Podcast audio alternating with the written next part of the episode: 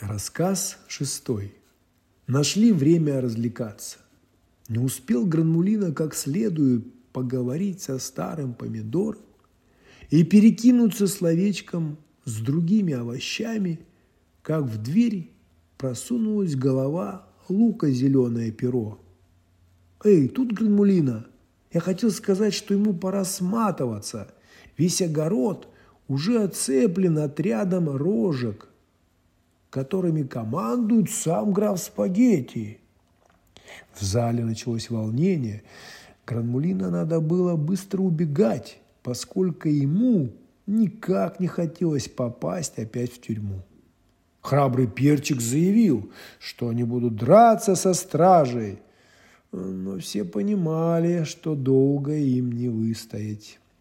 В это время, стараясь держаться подальше от Перчика, в дверь протиснулись братья Луки.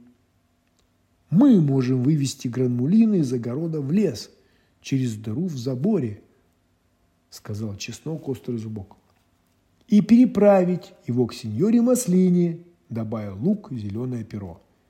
«Только надо поторопиться, а то через 5 минут будет уже поздно». И действительно, в дверь уже стучали. Гранмулина быстро вышел вслед за Луками через маленькую потаенную дверь. И, пригибаясь в огородной зелени, они бросились из огорода в лес. Их заметили только тогда, когда Гранмулина неуклюже лез через дыру в поломанном заборе. Стража поспешила за ними, но огородная зелень оплетала им ноги. Рожки спотыкались, падали, и когда они добежали до ограды, то Гранмулина и братья Луки уже скрылись в лесу, где погони было нечего бояться. Здесь жили дикие родственники братьев Луков, которые, как и они, обладали горячим и вздорным характером. Заночевали все на уютной полянке. Братья натаскали мягкой травы, и беглецы улеглись прямо под звездами. «Ты на нас не сердись, что мы на тебя напали», – сказал Лук зеленое перо. «Скучно у нас», – добавил Чеснок Острый Зубок. «Вот мы и развлекаемся. Да и пивка иногда хочется. А где деньги взять?